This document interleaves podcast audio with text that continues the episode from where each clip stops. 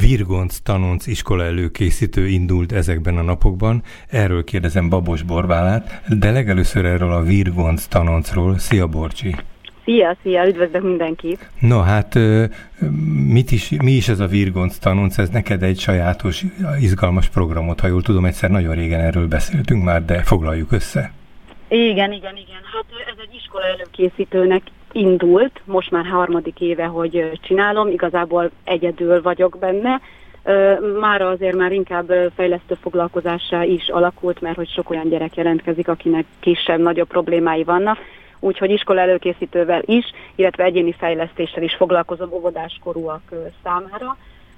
Az iskola előkészítőnek a, a, a lényeg, illetve hát ez már régóta így működik, hogy már több mint tíz éve igazából foglalkozom ezzel, hogy kicsit tapasztaltabban, önbizalommal teli gyerekeket tudjon küldeni az iskolába, illetve aki emelt szintű vagy kétanyelvű iskolába készül, neki tudjunk segíteni a, hát csúnyán mondva, felvételi előkészítőre. Ez azt jelenti, hogy nem ilyen generál foglalkozások, hanem nagyon személyre szabott, már csak most eleve két-három speciális elkülönülő feladatot határoztál meg, tehát akkor ezt jól érzékelem, hogy ez nagyon egyedi, nagyon személyre szabott. Abszolút, igen, igen, igen, főleg azért, mert hogy kis létszámban működök, tehát a maximum létszám van az a 10, de uh-huh. leginkább tényleg kiscsoportos foglalkozás, ha előkészítőről van szó, illetve az egyéni fejlesztés nyilván azért egyéni, mert csak azzal a problémával és csak úgy tudok foglalkozni, ahogy a gyereknek szüksége van rá.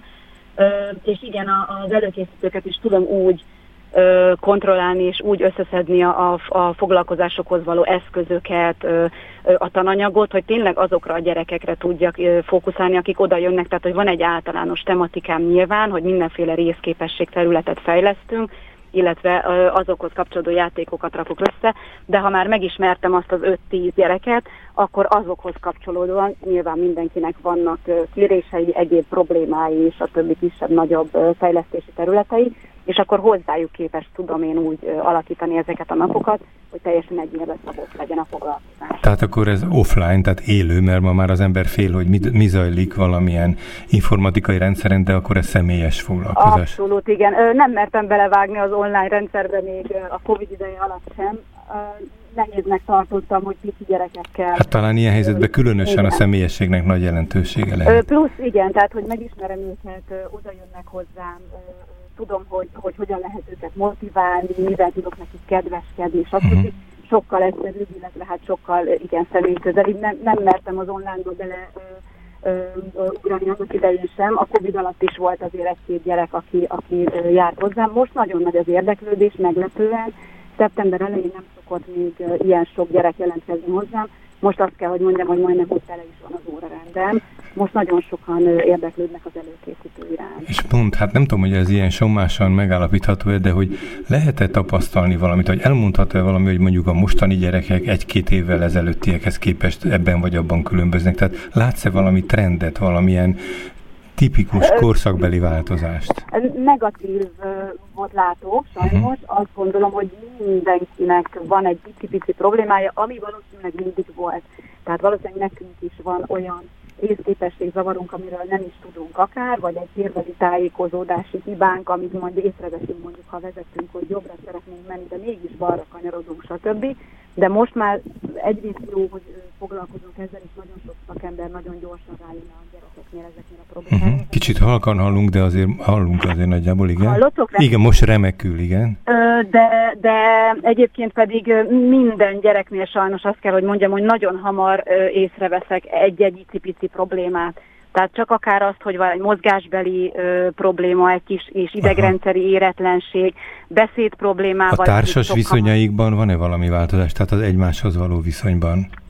Azt inkább én a nagyobb korosztálynál látom, akikkel igazából nem foglalkozom, de a nagylányom 14 éves, és ő, ő vele kapcsolatban tudom, hogy ott mindig feljön ez a téma, hogy a nagyobbaknál sajnos a telefon még mindig az az, a, az, az elrettentő példa, hogy az iskolában is a telefon az elsődleges, és nem a, az egymással való kapcsolat. Ezt a kicsiknél azért nem tapasztalatom. Nagyon sok gyerek van, aki kicsiként is azt mondja, hogy hazamegyek, és én tabletezek, hazamegyek, telefonozok de azért, azért a, a, az óvodás korosztálynál szerencsére nem ez a, nem ez a jellemző. Tényleg szerencse.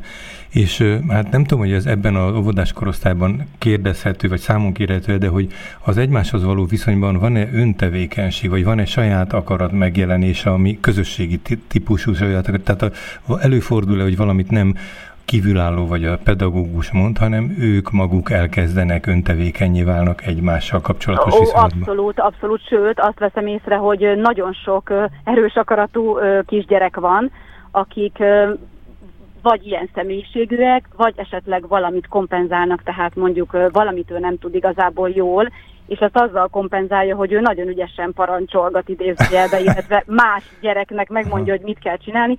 Tényleg elég sok ilyen kisgyerekkel találkozom, aki irányító típus, és vagy rá lehet jönni az okára, vagy egyszerűen tényleg ilyen személyisége van. Nyilván ezt egy csoportban olyan szinten kell kezelni, hogy a többieknek nem menjen a rovására, mert mindenkinek ki kell bontakoznia azért valamilyen szinten, illetve őt is hagyni kell valamennyire, mert megvan ennek az oka, de, de valóban elég akaratú, akaratú, elős akaratú gyerek van mostanában, viszont ez a játékukban szerintem jól kijön, tehát tudják úgy irányítani a saját játékukat, hogy ezt akár ki is tudják játszani. Lehet ennek szerepe, vagy annak szerepe ebben, hogy, hogy nem látnak olyan mintákat, amikor együttműködik egy kis csoport, egy családi, egy baráti, egy, egy bármilyen ö, hobbiszerű ö, kis közösség, és hogy abban nem, dom, nem túl dominálva, hanem valahogy a kooperativitást ö, hozzák. Ez, ez lehet mint a követési probléma biztos, is? Biztos egyébként, igen, szerintem még az óvodában azért, azért ez még talán most, a, a, most, hogy visszatértünk nagyjából a régi életbe, azért ez még működik,